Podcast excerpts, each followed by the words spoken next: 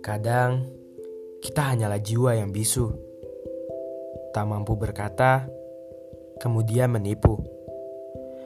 Berharap baik-baik saja, padahal sakit di jiwa. Bilang tak apa, namun berharap tatapan mengapa.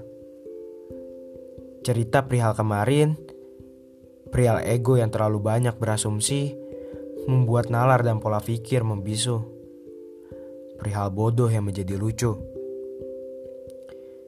Jangan hanya berspekulasi yang pada akhirnya kamu yang mendua. Ujar bintang pada rembulan yang jatuh ke pelupuk nelangsa.